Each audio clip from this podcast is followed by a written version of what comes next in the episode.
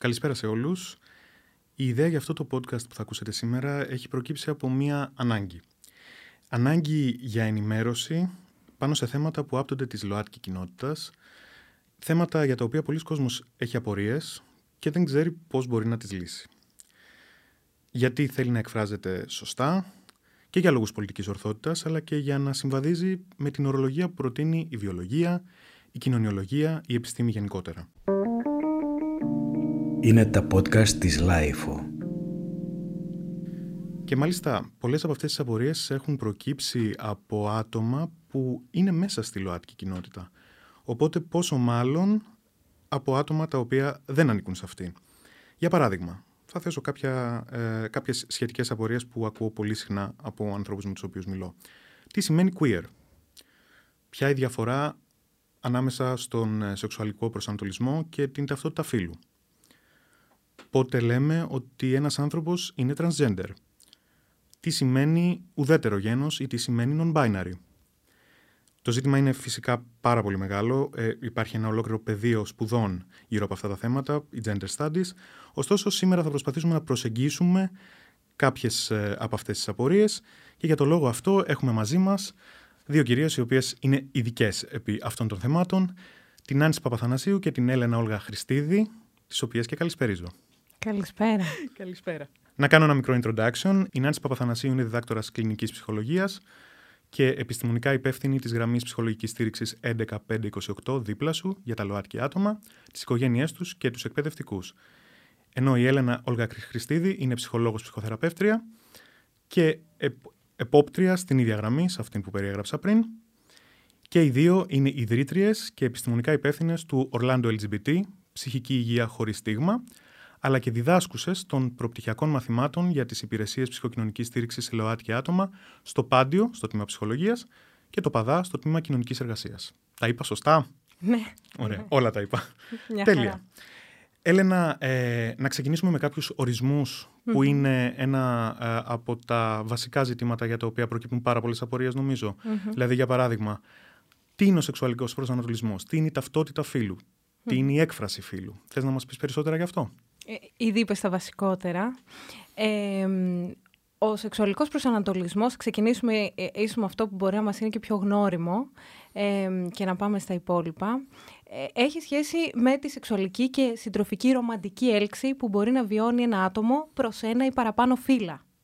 Ε, μπορεί να βιώνει έλξη ρομαντική και σεξουαλική προς ένα ή παραπάνω φύλλα και αυτά τα δύο να ταυτίζονται, η ρομαντική και η σεξουαλική του έλξη, ή και όχι. Προς άλλα φύλλα να νιώθει σεξουαλική έλξη, προς άλλα φύλλα να νιώθει ρομαντική. Ε, νομίζω ότι μας είναι πιο γνώριμος αυτός ο όρος. Είναι ο όρος μέσα από τον οποίο, ε, σχε- με τον οποίο σχετίζονται οι λέξεις gay, ε, λεσβία, ομοφιλόφιλος, αμφιφιλόφιλη, bi, pansexual κλπ. Είναι οι όροι που σχετίζονται με το σεξουαλικό προσανατολισμό, με τη σεξουαλικότητα. Η ταυτότητα φύλου, από την άλλη, έχει σχέση με τον αυτοπροσδιορισμό του ατόμου σε σχέση με το φύλο του.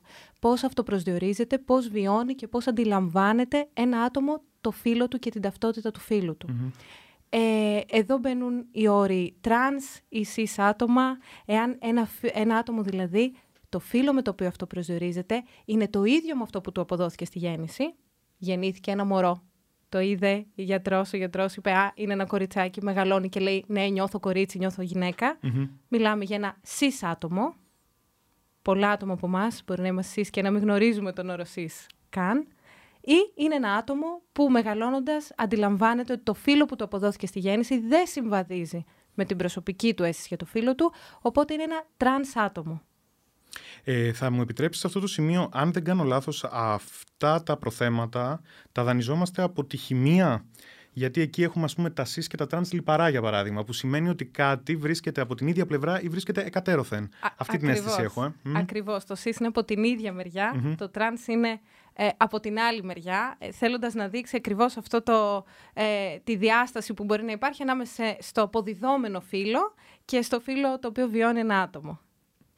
Η έκφραση φύλου ε, σε τι διαφέρει από την ταυτότητα φύλου. Η έκφραση φύλου αφορά ακριβώς αυτό που λέει η λέξη, όλους τους διαφορετικούς τρόπους με το οποίο ένα άτομο μπορεί να εκφράζει κοινωνικά το φίλο του. Η έκφραση φίλου συνδέεται με αυτό που λέμε θηλυκότητα ή ερενοπότητα. Μπορεί να έχει σχέση με τον τρόπο χτενίσματος, με τα μακριά κοντά μαλλιά, με τα ρούχα, με το μακιγιάζ, με οτιδήποτε. Άρα η έκφραση φίλου έχει σχέση με την κοινωνική αντίληψη που ε, έχουμε για το φίλο. Αλλάζει ανάλογα με τις περιόδους, τις τάσεις, τη μόδα, ε, το τι θεωρείται ερενοπό ή θηλυκό. Ε, και βέβαια είναι εντελώς ανεξάρτητο από την ταυτότητα φύλου. Κάτι σημαντικό να πούμε σε, σε όλα αυτά που λέμε mm-hmm. για αυτούς τους όρους είναι ακριβώς ότι η έννοια του σεξουαλικού προσανατολισμού, της ταυτότητας και της έκφρασης φύλου είναι έννοιες τελείως Δηλαδή δεν εξαρτάται η ταυτότητα φύλου ενός ατόμου ή αντίστοιχα ο σεξουαλικός προσανατολισμός ή η έκφραση του φύλου του από τα υπόλοιπα, δεν εξαρτάται αυτό το ένα σημείο από τα υπόλοιπα ε, πράγματα που έχουν σχέση με το φύλο του από τις άλλες δύο Μπορεί ένα άτομο να είναι τρανς ή και να εκφράζει το φύλο του όπως αναμένεται κοινωνικά ή και όχι, στερεοτυπικά θηλυκά ή αρρενωπά ή και όχι. Ο σεξουαλικός του προσανατολισμός να είναι αυτός που μπορεί στερεοτυπικά, ετεροκανονικά να περιμέναμε. Για παράδειγμα, μια τρανς γυναίκα να είναι ετεροφυλόφιλη, να έλκεται από άντρες ή και όχι. Είναι τελείως ανεξάρτητα στοιχεία μεταξύ τους και δεν μπορούμε να υποθέτουμε για ένα άτομο κάτι από αυτά βασισμένοι σε κάτι άλλο. Και κοντά σε όλα αυτά, ε, τα χαρακτηριστικά φύλου, τι ακριβώς περιλαμβάνουν; Λοιπόν, είναι πολύ σημαντικό που κάνουμε αυτή την ερώτηση γιατί συχνά ξεχνιέται. Ε, όπως λέμε, τα χαρακτηριστικά φύλου έχουν σχέση με το γιώτα στο ΛΟΑΤΚΙ, που πολλές φορές ξεχνιέται και αφορά τα intersex άτομα. Τα χαρακτηριστικά φύλου έχουν σχέση, ε, αφορούν τα βιολογικά χαρακτηριστικά που έχει κάθε άτομο από όταν γεννιεται Μπορεί να αφορά χρωμοσώματα μέχρι εξωτερικά και εσωτερικά γεννητικά όργανα, δευτερο, πρωτογενή, δευτερογενή ε, βιολογικά χαρακτηριστικά. Ε, intersex τώρα που σχετίζεται, είναι η λεξούλα μέσα στο ΛΟΑΤΚΙ που σχετίζεται με τα χαρακτηριστικά του φύλου, τα βιολογικά, είναι τα άτομα ε, που ε, γεννιούνται χωρίς να έχουν αποκλειστικά και μόνο βιολογικά χαρακτηριστικά που να τα κατατάσσουν στο αρσενικό ή στο θηλυκό φύλλο. Βιολογικά ξαναλέω. Άρα μπορούν να ε, έχουν ένα συνδυασμό αυτών των χαρακτηριστικών. Άπειροι συνδυασμοί βιολογικοί μπορούν να υπάρχουν και πολύ συχνά ξεχνιούνται παρόλο που τα intersex άτομα βιώνουν τη μεγαλύτερη παθολογιοποίηση ιατρικά αυτή τη στιγμή ακόμα. Ε, αντίθετα με το Συμβούλιο της Ευρώπης και με στάσεις ανθρωπίνων οργανισμών ε, σε όλο τον κόσμο, ε, αντίθετα με τις, ε, με τις στάσεις τους λοιπόν για τα intersex άτομα που προτείνουν ότι τα intersex άτομα δεν πρέπει να ε, εξαναγκάζονται σε καμία επέμβαση από τη βρεφική και όλα ηλικία, στα βιολογικά χαρακτηριστικά τους. Επέμβαση για να μοιάσουν στο ένα ή στο, στο άλλο. Ένα στο άλλο, βέβαια. Ε, αντίθετα λοιπόν ε, με τέτοιες θέσεις, δυστυχώς ακόμα και στην Ελλάδα και σε πολλές άλλες χώρες της Ευρώπης και του κόσμου γίνονται επεμβάσεις σε ίντερσεξ, σε βρέφη, μωρά και παιδιά χωρίς τη συνένεσή τους, μόνο και μόνο για να μοιάζουν περισσότερο βιολογικά στο στερεοτυπικό δίπολο, είτε στο ένα είτε στο άλλο φύλλο. Ένα παράδειγμα που μου έρχεται τώρα από τη λογοτεχνία είναι το Middlesex του Τζέφρι Ευγενίδη, νομίζω, πολύ χαρακτηριστικό, που περιέγραφε την intersex ταυτότητα. Πολύ χαρακτηριστικό και εξαιρετικό παράδειγμα και, και το προτείνουμε συχνά να το διαβάσουν και φοιτήτρες, φοιτητές, άτομα που θέλουν ε, εκτός από, ε, από, άλλα, από άλλες πηγές προτείνουμε και αυτό. Πλέον όμως ευτυχώς και στην Ελλάδα με τη Ρινιώτη Σιμεωνίδου που είναι μαμά intersex παιδιού αλλά και στην Ευρώπη ε, και όχι μόνο και στην Αμερική βλέπουμε συνέχεια αφιερώματα σε intersex άτομα μέσα από τα λόγια των ίδιων των ατόμων έτσι, και έχουμε έρθει πιο κοντά στα βιώματά τους. Οπότε, ε, έχουμε μόλις ολοκληρώσει νομίζω και την επεξήγηση στο αρκτικό λέξο, στο ΛΟΑΤΚΙ, έτσι, δηλαδή λεσβείες, ομοφιλόφιλοι, αμφιφιλόφιλοι, αυτό έχει να κάνει με το σεξουαλικό προσανατολισμό. Ναι. Τρανς, που έχει να κάνει με την ταυτότητα φύλου. Ε, το ΚΑΠΑ είναι το queer. Το ΚΑΠΑ είναι το queer. Ε, είναι το... Ένας ορισμός γι' αυτό. Το, το queer είναι ένα πράγμα μόνο του και πολλά πράγματα μαζί. Ε, δεν έχει έναν αυστηρό ορισμό με ποια έννοια να πούμε λίγο ότι αυτή η λέξη, η λέξη queer ήταν η λέξη που αποδόταν κυρίως σε γκέι άνδρες ε, στην Ευρώπη και στην Αγγλία, ε, στα αγγλικά. Ε, αρνητικά χρωματισμένη ε, τις προηγούμενες δεκαετίες. Έχει γίνει, ναι. Έχει γίνει μια επανοικιοποίηση αυτής της λέξης από τη ΛΟΑΤΚΙ ταυτότητα και τα queer υποκείμενα ακριβώς ε, ε, για να δηλώσει την αντίδρασή τους στην κακοποίηση, την ομοφοβία κτλ. Αποτελεί πλέον έναν πολύ ανοιχτό όρο ομπρέλα που με λίγα λόγια περιγράφει κάθε βίωμα, κάθε συνθήκη, ε, κάθε ταυτότητα, κάθε έκφραση ατόμου που μπορεί να σπάει την ετεροκανονικότητα και τα έμφυλα στερεότυπα. Μάλιστα. Είτε αφορά τη σεξουαλικοτητα είτε το φύλλο, είτε τον τρόπο που εκφραζόμαστε και αλληλεπιδρούμε. Και νομίζω ότι πλέον ε, χρησιμοποιείται ακόμα και στην τέχνη. Έτσι. Μιλάμε για ε, queer μουσική, για queer cinema. Είναι ένας όρος που. Η queer θεωρία, νομίζω ένα τελείως διαφορετικό podcast που θα μπορούσε να μην τελείωνε σωστά, ποτέ. Σωστά. Ε, Μπορούμε να το προγραμματίσουμε για το μέλλον, μόνο αν θέλετε. για αυτό το κομμάτι. Τέλεια. Ε, νομίζω ότι ε, πρέπει να σταθούμε λίγο περισσότερο ε, στον όρο trans, που αποτελεί από όσο γνωρίζω, όρο ομπρέλα, γιατί περιλαμβάνει, δεν περιλαμβάνει μία κατάσταση, περιλαμβάνει πολλές διαφορετικές καταστάσεις. Σωστά; Σωστά, είναι ένας όρος ομπρέλα, ε, ο ασφαλέστερος και ο πιο συμπεριληπτικός ε, αυτή τη στιγμή. Και να πω κάτι εδώ, γιατί το ανέφερες και στην ε, εισαγωγή σου. Ε, από τη μία λέμε ότι εμείς είμαστε ειδικοί με την έννοια ότι ως ψυχολόγοι, είμαι ψυχολόγος για παράδειγμα εγώ, εξειδικευόμαστε σε αυτό το κομμάτι. Από την άλλη, η ανάγκη για τη χρήση σωστών ε, λέξεων προέρχεται από την ίδια την κοινότητα, από κάθε περιθωριοποιημένη ε, ομάδα ε, και αφορά την πιο ζωτική ανάγκη του να δημιουργείται χώρος κοινωνικά για το βίωμα και την διαφορετική εμπειρία κάθε ατόμου και κάθε ομάδας. Άρα έτσι πραγματικά αυτοί οι όροι που συζητάμε προέρχονται από, τις, από τα ίδια τα άτομα που αφορούν και τις κοινότητες που αφορούν και γι' αυτό είναι τόσο σημαντικό να μένουμε, να μένουμε στη χρήση τους. Έτσι λοιπόν και ο όρος τρανς είναι ένας όρος ομπρέλα, ασφαλής και συμπεριληπτικός. Είπαμε ότι περιγράφει γενικά τα άτομα που ο αυτοπροσδιορισμός τους σε σχέση με το φύλο τους δεν συμφωνεί με το φύλο που τους αποδόθηκε στη γέννηση. Τώρα αυτό σημαίνει ότι με τον όρο τρανς μπορεί να αυτοπροσδιορίζονται άτομα εντός του διπόλου των φύλων, τρανς άνδρες, τρανς γυναίκες ή και άτομα που βιώνουν το φύλο τους εκτός του διπόλου. Είτε ρευστό, είτε non-binary, ένα συνδυασμό και των δύο άλλων φύλων, καθόλου ε, από τα δύο άλλα Άρα είναι ένας ευρύς και ασφαλής όρος που μπορεί να περιγράφει γενικά ε, μια τέτοια εμπειρία. Οπότε εδώ προκύπτει και ε, μια μεγάλη, μια ευρία γκάμα, όπως λες, από διαφορετικούς όρους που τους περιγράφεται σε ένα ολόκληρο μάθημα, από ό,τι θυμάμαι, ε, στο, στο μάθημά σας στο Πάντιο. Δηλαδή θέλει πάρα πολύ ώρα για να τους ε, εξηγήσεις όλους αυτούς και να ε, δώσεις να, στον ακροατή να καταλάβει τι ακριβώς περιλαμβάνει ο καθένας από αυτούς. Σωστά; Σωστά, με βασική οδηγία ότι οι όροι, όπως είπαμε, είναι λέξεις που κατασκευάζονται, συγκατασκευάζονται από τα υποκείμενα που αφορούν. Οπότε, γιατί πολλές φορές η απορία των φοιτητριών, των φοιτητών είναι «Μα πόσες λέξεις» και αυτές οι λέξεις, να, αυτή η λέξη δεν υπήρχε πριν πέντε χρόνια και αυτή τη λέξη δεν την είχαμε ξανακούσει πριν δέκα χρόνια. Ε, όσες εμπειρίες, όσοι άνθρωποι, τόσες εμπειρίες και όσες εμπειρίες, τόσες και λέξεις αν χρειάζεται, φτάνει να υπάρχει, να δημιουργείται ασφαλής τόπος ε, για κάθε εμπειρία. Ε, μου δίνεις πάσα τώρα να ρωτήσω κάτι άλλο. Υπάρχουν λέξεις που έχω την αίσθηση ότι έχουν χαρακτηριστεί κακοποιητικά πολύ στο παρελθόν, όπως η λέξη τραβεστή, για παράδειγμα. Είναι μια λέξη που ε, δεν πρέπει να τη χρησιμοποιούμε πλέον. Η λέξη ερμαφρόδιτος, επίσης, όταν αναφερόμαστε στα intersex άτομα για τα οποία μίλησες πριν. Ε, σε αυτές τις περιπτώσεις, τι κάνουμε, γιατί είναι και λέξεις που βλέπουμε πολύ συχνά, ειδικά στα media, να αναπαράγονται ακόμα και σήμερα. Αυτό είναι μια μεγάλη πληγή στην Ελλάδα. Ε, πάντα φαίνεται να χρειάζεται το, το, τα μίντια και γενικά το κοινωνικό σύνολο, βασικοί θεσμοί κτλ. πολύ χρόνο για να κάνουν adapt, να προσαρμοστούν και να αρχίσουν να χρησιμοποιούν τους σωστούς όρους. Ε, είμαστε ακόμα πίσω σε αυτό το επίπεδο στην Ελλάδα. Ε, πολλοί από αυτούς τους όρους ε, είναι κακό. Πρώτα απ' όλα, όταν λέμε ότι ένας όρος είναι κακό να χρησιμοποιείται, σημαίνει ότι τα ίδια τα άτομα ε, που τα αφορά αυτός ο όρος λένε ότι του στιγματίζει και ότι είναι κακοποιητικός για τα ίδια.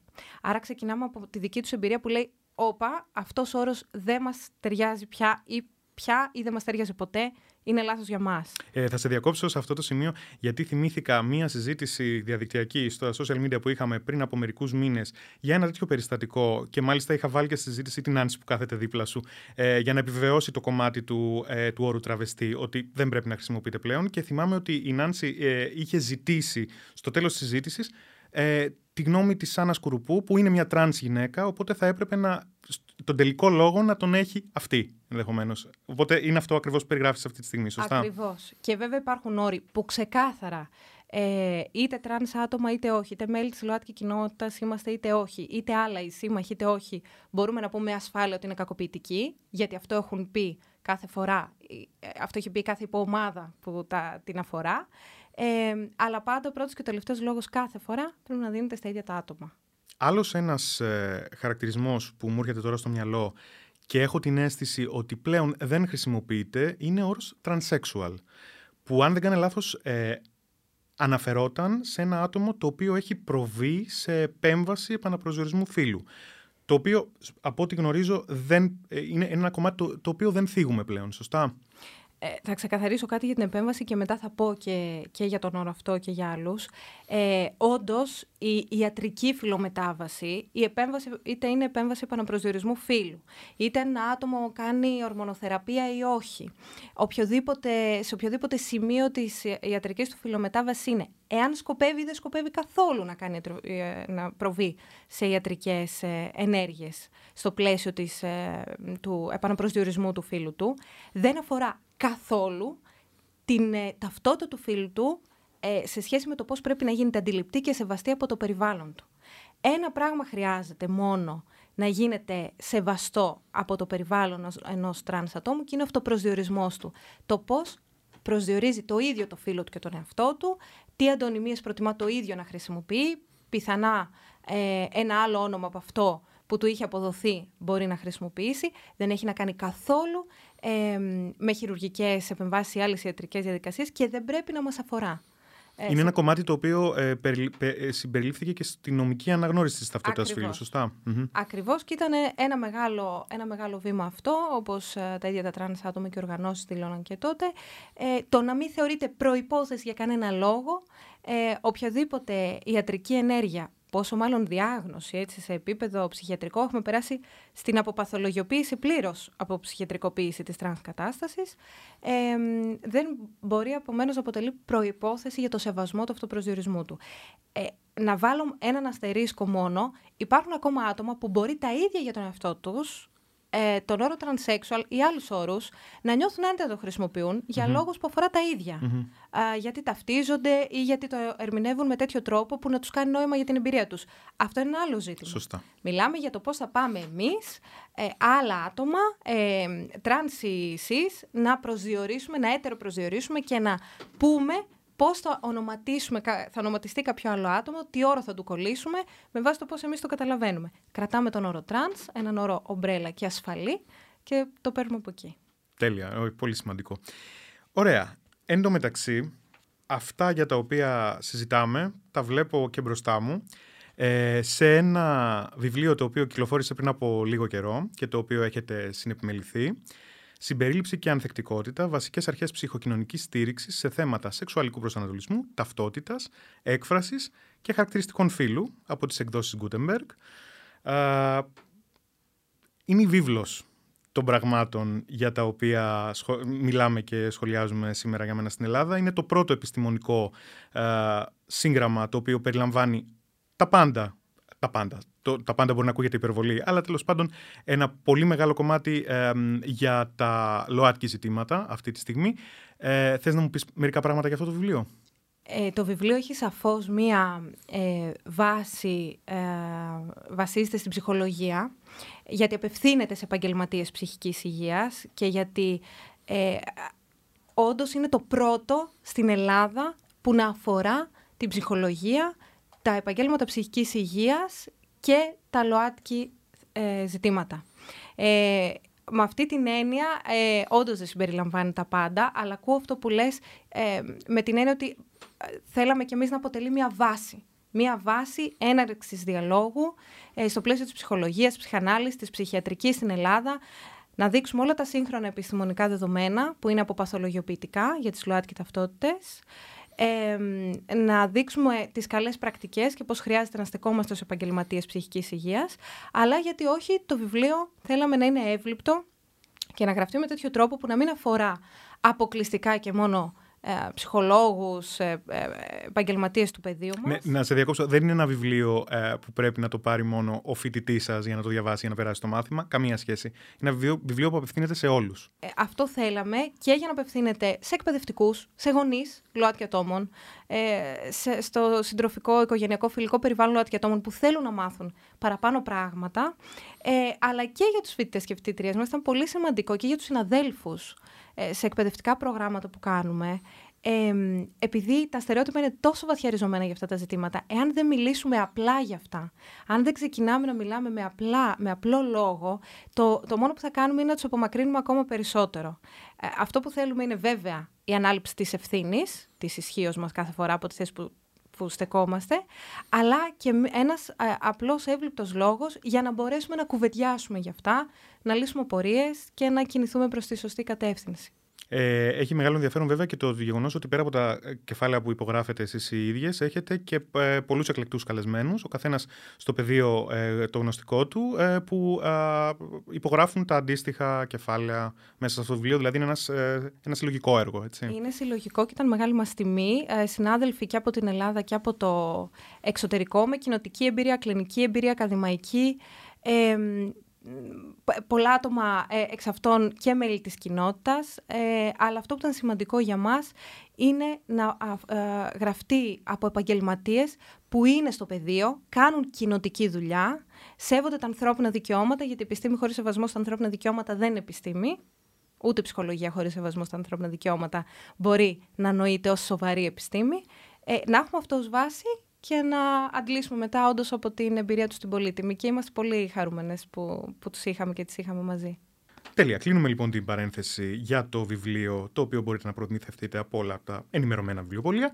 Και συνεχίζουμε την κουβέντα. Ε, νομίζω ότι ε, έχει νόημα να μιλήσουμε και για το θέμα του misgendering. Δηλαδή, το να ε, γνωρίζω ένα τρανς άτομο, πάω να μιλήσω με ένα τρανς άτομο και είτε από άγνοια είτε με κακή πρόθεση του απευθύνω το λόγο χρησιμοποιώντας διαφορετικό διαφορετικές αντωνυμίες, διαφορετικό γένος από αυτό με το οποίο αυτό προσδιορίζεται. Θέλω, Νάνση, να δώσουμε το λόγο σε σένα και να μου πεις γιατί το misgendering συνιστά κακοποίηση για τα τρανς άτομα. Λοιπόν, να ξεκινήσουμε, να ξεκινήσουμε από το ένα βήμα πριν. Γιατί μπορεί να γίνει το misgendering. Το misgendering μπορεί να γίνει ε, για πολλούς και διαφορετικούς λόγους. Ο βασικότερος όμως είναι ότι στην Ελλάδα ακόμα δεν έχουμε την κουλτούρα να ρωτάμε ή και να δηλώνουμε ή και να γίνεται σεβαστή βέβαια η δήλωση των αντωνυμιών με τον οποίο θέλουμε να μας απευθύνονται οι άλλοι άνθρωποι. Ε, στο εξωτερικό αυτό σταδιακά γίνεται όλο και περισσότερο. Ε, θα δούμε ανθρώπους να υπογράφουν και στην υπογραφή τους να βάζουν τις αντωνυμίες τους ή να τις δηλώνουν όταν ε, συστήνονται. Στην Ελλάδα αυτό δεν το έχουμε ακόμα. Οπότε παίρνω το κομμάτι της άχνειας, ε, αρχικά που αυτό είναι, θέλω να πιστεύω ότι είναι το επικρατέστερο, δηλαδή συνήθως αυτό το λάθος το κάνουμε από άγνοια, δεν το κάνουμε κακόβουλα. Τώρα, το misgendering είναι κακοποιητικό γιατί ουσιαστικά καταργεί τον αυτοπροσδιορισμό του ατόμου. Ε, δεν μιλάω για την πρώτη φορά που μπορεί να γίνει κατά λάθος και εκεί να μας διορθώσει το άτομο. Μπορούμε πολύ απλά να πούμε Α, συγγνώμη, και να συνεχίσουμε να απευθυνόμαστε στο άτομο που έχουμε απέναντί μας με τις αντωνυμίες, με τον τρόπο με τον οποίο μας λέει ότι θέλει να το απευθυνόμαστε. Η, δυσκο... Ε, η δυσκολία την οποία έχουμε συνήθως λέει, όχι συνήθως, ε, πάντα λέει περισσότερα για μας από όσα λέει για το άλλο άτομο. Θα φέρω ένα παράδειγμα ε, το οποίο μπορεί να ακουστεί κάπως περίεργο, αλλά στο πώς χειριζόμαστε τις αντωνυμίες. Φανταστείτε ότι βλέπετε ένα άτομο στον δρόμο, ε, ένα φιλικό σας πρόσωπο, το οποίο έχει πάρει ένα σκυλάκι. Και πάμε συνήθως και λέμε και απευθυνόμαστε με κάποιες αντωνυμίες στο σκυλάκι. Τη στιγμή που θα μας διορθώσει το άτομο, λέμε: Απ, δεν είναι αρσενικό, μου φάνηκε σαν αρσενικό, θα μας πει ότι είναι θηλυκό. Σε τρία δευτερόλεπτα, σε δύο δευτερόλεπτα, σε μισό δευτερόλεπτο, το έχουμε αλλάξει και αυτό το λάθος δεν το ξανακάνουμε ποτέ. Άρα δεν είναι ότι δεν μπορούμε να μην το κάνουμε. Μια χαρά μπορούμε να μην το κάνουμε. Όταν μιλάμε για ανθρώπους, το συνεχιζόμενο misgendering δεν είναι επειδή κάτι μας ξεφεύγει και δεν μπορούμε. Κάπου έχουμε μια πρακτική δυσκολία.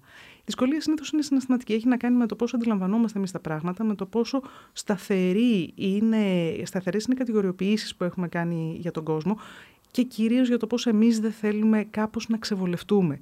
Ε, μια τρανς ταυτότητα, γιατί για τρανς ταυτότητες μιλάμε όταν μιλάμε για misgendering, μια τρανς ταυτότητα, το το πόσο άβολα μας κάνει να αισθανόμαστε δεν έχει να κάνει με τον τρανς άνθρωπο που έχουμε, που έχουμε απέναντί μας. Έχει να κάνει με εμάς, με το πώς εμείς διαχειριζόμαστε το φύλο μας, τα θέματα που έχουν να κάνουν με το φύλο μας και τη δική μας ταυτότητα.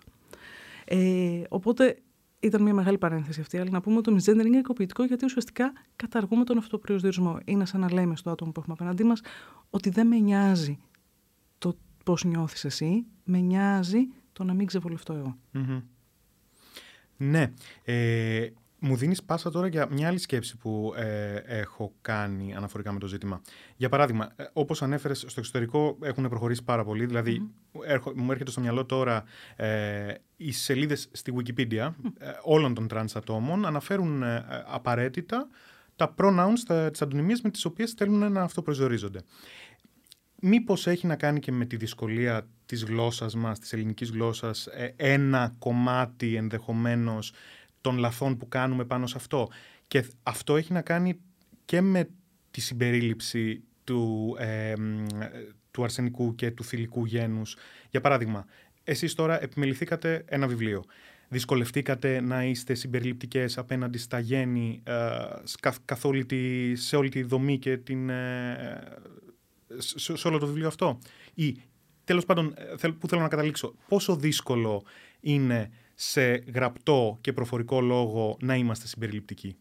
Ωραία. Να αναγνωρίσουμε για αρχή ότι η ελληνική γλώσσα είναι μια γλώσσα η οποία είναι σε ένα πολύ μεγάλο βαθμό έμφυλη. Δηλαδή οι, έμφυλοι, οι έμφυλες καταλήξεις, το «ο», το «η», το «ο» υπάρχουν σχεδόν σε όλα τα πράγματα.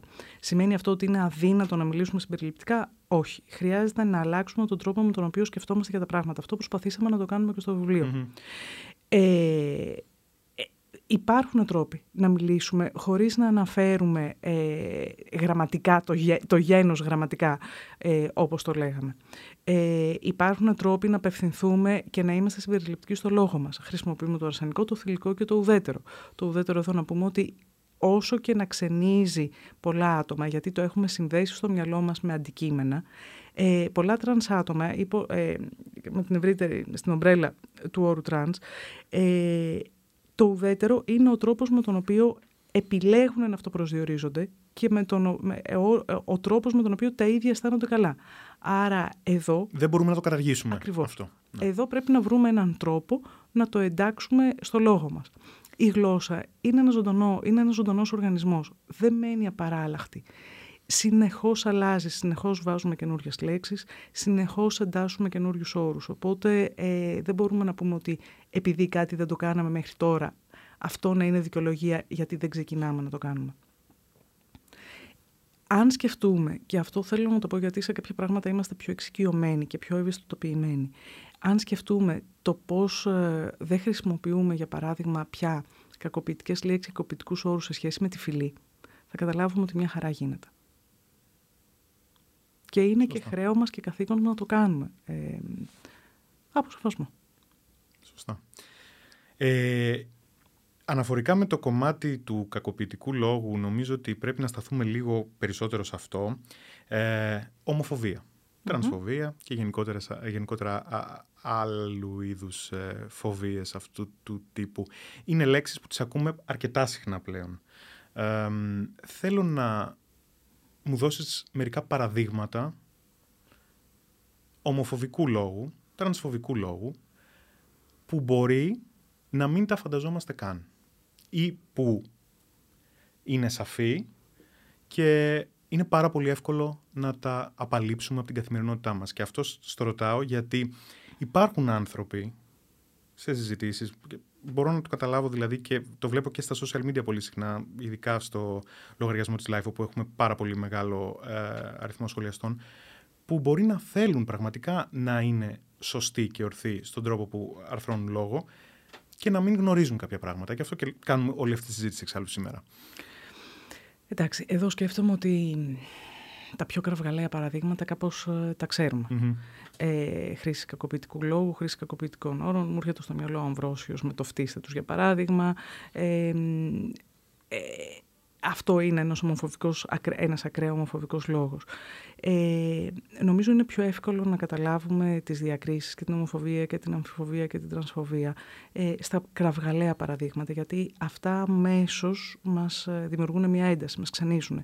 Εκεί που τη χάνουμε οι περισσότεροι άνθρωποι είναι στα πιο διακριτικά θέματα. Έτσι. Στο πώς γνωρίζουμε ένα καινούριο άνθρωπο και τον ρωτάμε ε, αν έχει σχέση χρησιμοποιώντας αυτομάτως ε, αντωνυμίες για, ένα, για το αντίθετο μέσα σε εισαγωγικά φύλλο από αυτό στο οποίο καταλαβαίνουμε ε, ότι ανήκει. Δηλαδή γνωρίζουμε έναν άνθρωπο ε, που μας συστήνεται ως άντρας και τον ρωτάμε αν έχει σχέση με κάποια κοπέλα. Αυτομάτως. Οπότε εκεί ε, σβήνουμε μια πιθανά ομοφιλόφιλη σχέση, τη σβήνουμε.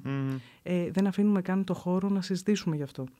Είναι πράγματα τα οποία στις ταινίες έχουμε αρχίσει και βλέπουμε πώ αλλάζουν σιγά σιγά στο εξωτερικό. Δηλαδή αυτό το Ναι. Do you have a girlfriend or a boyfriend, Ναι. ας πούμε, για παράδειγμα, είναι κάτι το οποίο το βλέπουμε στην Ελλάδα ποτέ. Ναι, ακόμα. δε- είναι, μας είναι σχεδόν πολύ δύσκολο να ρωτήσουμε εάν κάποιος είναι σε σχέση ε, ή αν έχει, ε, να πάλι ε, το έμφυλο κομμάτι, εν, έναν ή μία σύντροφο.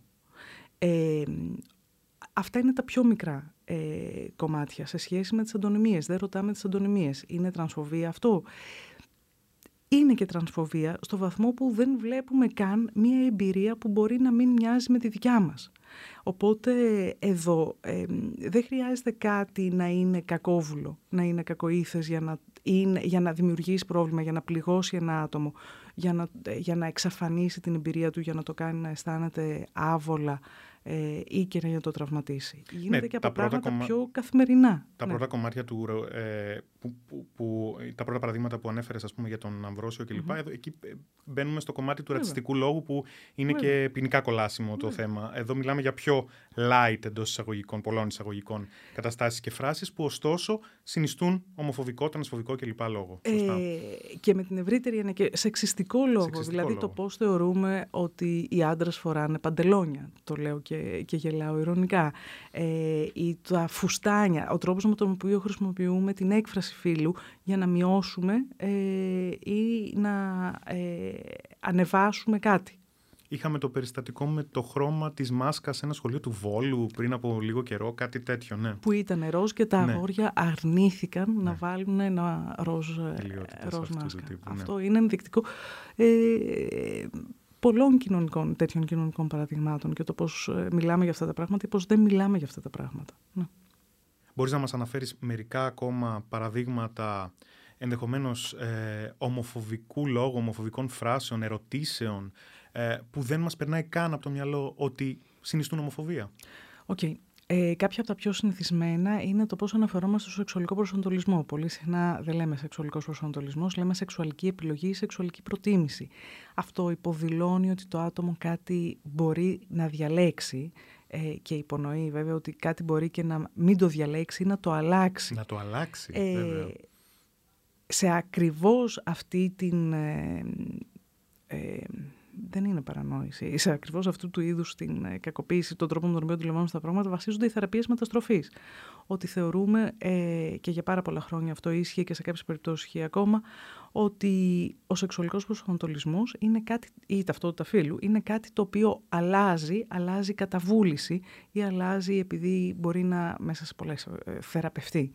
Ε, Έχουν κυκλοφορήσει και πρόσφατα κάποιες ταινίες σχετικά. Είναι ένα, αυτές οι πρακτικές Ναι. ζουν ακόμα σε πολλές περιοχές και της Αμερικής, ακόμα και της Ευρώπης νομίζω. αν δεν κάνω- αναποτελεσματικές, κακοποιητικές, τραυματιστικές. Ε, σε σχέση με ταυτότητα φύλου, ε, κάτι το οποίο ακούμε πάρα πολύ συχνά στο δημόσιο λόγο είναι η αλλαγή φύλου. Δηλαδή, πάλι υπονοεί ότι το άτομο είχε ένα φύλο και το αλλάζει σε κάτι άλλο. Ε, το ορθό είναι επαναπροσδιορισμός φύλου ή φυλομετάφραση που δείχνει ότι το άτομο στέκεται, εκφράζει ε, την ταυτότητα φύλου που έχει δεν την αλλάζει, αυτή είναι η ταυτότητά του. Αυτή την οποία ε, το ίδιο το άτομο δηλώνει ότι έχει. Με αυτήν αυτοπροσδιορίζεται Ακριβώς. και με αυτήν πρέπει να ε, αναφερόμαστε και εμείς σε αυτό το Ακριβώς. άτομο. Άρα Ναι, δεν και- υπάρχει κάποια αλλαγή σε αυτό. Δεν αλλάζει από κάτι για να γίνει κάτι άλλο. Να προσθέσω για τις θεραπείες μεταστροφής ε, σε αυτό που συζητάτε, ότι γίνεται πάρα πολύ μεγάλη συζήτηση και στην Αμερική και στην Ευρώπη με σχετική σύσταση και από το Ευρωπαϊκό Κοινοβούλιο να απαγορευθούν να ποινικοποιηθούν Διανόμου, οι ναι, ναι, ναι, θεραπείες αυτό. μεταστροφής. Ε, στην Ελλάδα ούτε καν έχει ξεκινήσει τέτοια κουβέντα. Μία προσπάθεια που κάνουμε εμείς ως ε, Ορλάντο είναι ότι πρώτα απ' όλα στείλαμε αυτό το βιβλίο ε, ως ένα τιμητικό συμβολικό δώρο σε πολλές εταιρείες ψυχικής υγείας, ε, κέντρα ψυχοθεραπείας και εκπαίδευσης συναδέλφων, καλώντας τους σε δράση και ενάντια στις θεραπείες μεταστροφής, ε, στο Σύλλογο Έλληνων Ψυχολόγων, στο Σύλλογο Κοινωνικών Λειτουργών, καλώντας τους σε δράση ε, υπέρ της απαγόρευσης των θεραπείων μεταστροφής.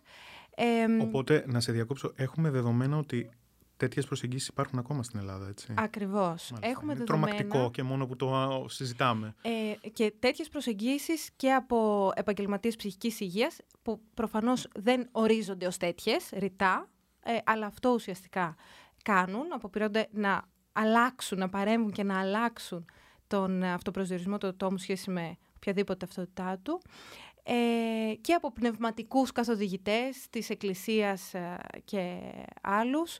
Ε, και στο πλαίσιο αυτό στείλουμε και μια καμπάνια στο Ορλάντο τώρα, το «Η ταυτότητά σου δεν θέλει αλλαγή», και ερευνητική να συλλέξουμε και κάποια παραπάνω δεδομένα για το πώς γίνονται αυτές οι θεραπείες μεταστροφής στην Ελλάδα. Ήδη έχουμε κάποια από την κλινική μας εμπειρία και από προηγούμενη έρευνα, ε, αλλά και ε, σε ένα επίπεδο πλέον ε, θεσμικής ευαισθητοποίησης και παρέμβασης, ώστε να αρχίσουμε να συζητάμε όντως ανοιχτά για τις θεραπείες μεταστροφής στην Ελλάδα και το πόσο τραυματικές και κακοποιητικές είναι.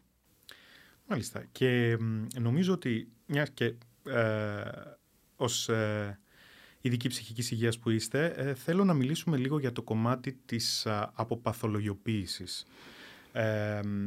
Ε, δηλαδή, νομίζω ότι μπορούμε να αναφερθούμε σε μερικά παραδείγματα από την pop κουλτούρα που τα γνωρίζει πολλοί κόσμος και που δεν μπορεί να συλλάβει πόσο έχουν συμβάλει στην παθολογιοποίηση, για παράδειγμα, της τρανς ταυτότητας. Mm. Θες να μου πεις περισσότερα γι' αυτό; Ε, ήταν αυτό το εξαιρετικό ντοκιμαντέρ του Netflix. Ε, disclosure. Το Disclosure, ε, το οποίο το έδειξε διαχρονικά ε, αυτό το κομμάτι. Ε, σκέφτομαι και μου έρχονται αυτόματα στο μυαλό ε, μια πολύ κακή και μια πολύ καλή πρακτική. Η πολύ κακή πρακτική ήταν η σιωπή των αμνών, του Τζόναθαν Ντέμι. Ε, μια ταινία η οποία βγήκε, αν θυμάμαι καλά, το 1991 ή το 1992. Ε, Σωστά, 1992 πήρε τα Όσκαρ, 1991 νομίζω είχε γίνει. Ναι, ναι, ναι, ναι. Κάπου εκεί ήταν και που εκείνη την εποχή ε, είχε κάνει και μια πάρα πολύ μεγάλη επιτυχία. Ε, μια, εξαιρε, μια εξαιρετικά τρανσφοβική ταινία κινηματογραφικά ένα αριστούργημα, αλλά μια εξαιρετικά τρανσφοβική ταινία. Για πάρα πολλά χρόνια ε, τα τρανς άτομα ε, απεικονιζόταν στα, ε, στα, στον κινηματογράφο, στην τηλεόραση, στα βιβλία, μόνο ως ε, προβληματικά, ε, μόνο ως κακά ή εγκληματικά άτομα. Θυμάμαι μία ηθοποιό ή σκηνοθέτη, δεν θυμάμαι στο Disclosure mm. του ντοκιμαντέρ του Netflix, να λέει την ατάκα ότι εγώ για χρόνια η εικόνα που είχα για την τρανς ταυτότητα ήταν ο Buffalo Bill από τη σιωπή των Ακριβώς. αμνών. Είναι φοβερό αυτό. Ακριβώς. Και ήδη από τότε τρανς οργανώσεις στην Αμερική είχαν διαμαρτυρηθεί και είχαν διαμαρτυρηθεί έντονα. Αλλά ο περισσότερος κόσμος τότε δεν καταλάβαινε ε, πού είναι το πρόβλημα. Ε, ξαναείδα την ταινία πρόσφατα αν και ήξερα τι να περιμένω, ε, ήταν σοκαριστικό το επίπεδο της ήταν σοκαριστικός ο τρόπος με τον οποίο απεικονιζόταν ένα τρανς άτομο. Η παθολογιοποίηση η οποία ε, έφευγε από παντού στην ταινία. Ήταν πραγματικά απίστευτο. Ε, ένα καλό παράδειγμα, ε, ένα εξαιρετικό παράδειγμα των, των τελευταίων ετών είναι η σειρά Sense8. Ε, και ο τρόπος με τον οποίο απεικονίζει τα τρανς άτομα, ο τρόπος με τον οποίο απεικονίζει σχεδόν όλο το φάσμα ε, των ΛΟΑΤΚΙ ταυτοτήτων, ε, το πώς χρησιμοποιεί, χρησιμοποιεί εντός εισαγωγικών μία τρανς ηθοποιό για ένα τρανς ρόλο, κάτι το οποίο δεν ήταν ε, αυτονόητο. Αυτονόητο, βέβαια. Ε, και δεν είναι ακόμα σε πολλές περιπτώσεις. Είναι, είναι κάτι το οποίο, για το οποίο διαμαρτύρονται τα τρανς άτομα έντονα. Και ένα, ένα, ένα σημάδι της πρόοδου που γίνεται σε αυτό το κομμάτι είναι ότι πια ε, οι τρανς ηθοποιοί διεκδικούν το να παίζουν και μη τρανς ρόλους. Όπως ε, βέβαια πάντα ήταν αυτονόητο ότι οι ηθοποιοί μπορούσαν να παίξουν όλους τους ρόλους ή ότι οι straight ηθοποιοί μπορούν να παίξουν όλους τους ρόλους, ενώ δεν ισχύει ποτέ το ίδιο ε, για τους μη straight ηθοποιούς ή για τους trans ηθοποιούς. Οπότε αυτό είναι το επόμενο κομμάτι της διεκδίκησης. Mm, βέβαια το Sense8 που αναφέρεις ε, είναι ίσως πολύ χαρακτηριστικό παράδειγμα γιατί η Λάνα και η Λίλι Γουατσόφσκι αυτή τη στιγμή είναι δύο τρανς γυναίκες ε, που είναι από πίσω από τη σειρά και ετοιμάζουν και το Matrix το 4 τώρα. Ακριβώς και θα ήταν ενδιαφέρον, σκέφτομαι ότι αυτό που είπανε ότι το Matrix ήταν ε, το Matrix, η πρώτη ταινία, ήταν ε, μία ε, αλληγορία πάνω στην τρανς εμπειρία, οπότε είναι ενδιαφέρον να ξαναδούμε και αυτή την ταινία μέσα από, μέσα από αυτό το πρίσμα. Ε, μακάρι να δούμε τέτοια παραδείγματα σύντομα και στην, και στα, στην ελληνική τηλεόραση και στον ελληνικό κινηματογράφο. Τέτοια θετικά παραδείγματα. Τέλεια. Ε, έχουμε τη Στρέλα ε, μια συγκλονιστική ταινία. Ε, χρειαζόμαστε κι άλλα. Είναι, είναι μία. Είναι ναι. ένα βασικό παράδειγμα. Χρεια, χρειαζόμαστε κι άλλα. Με τρανς ηθοποιό, τρανς πρωταγωνίστρια που ναι. έκανε μεγάλο μπαμ και στο εξωτερικό κλπ. Αλλά χρειαζόμαστε σίγουρα κι άλλα. Ναι. Ωραία. Με, αυτό, με αυτή την ευχή νομίζω ότι α, είναι ωραίο να κλείσουμε αυτή τη συζήτηση. Σας ευχαριστώ πάρα πολύ Ευχαριστούμε για κι εμείς. που μοιραστήκατε τις γνώσεις σας και τις προτάσεις σας μαζί μας. Ήταν η Νάνση Παπαθανασίου, η Έλενα Όλγα Χριστίδη και ο Αλέξανδρος Διακοσάβας στα podcast της LiFO. Είναι τα podcast της Λάιφο.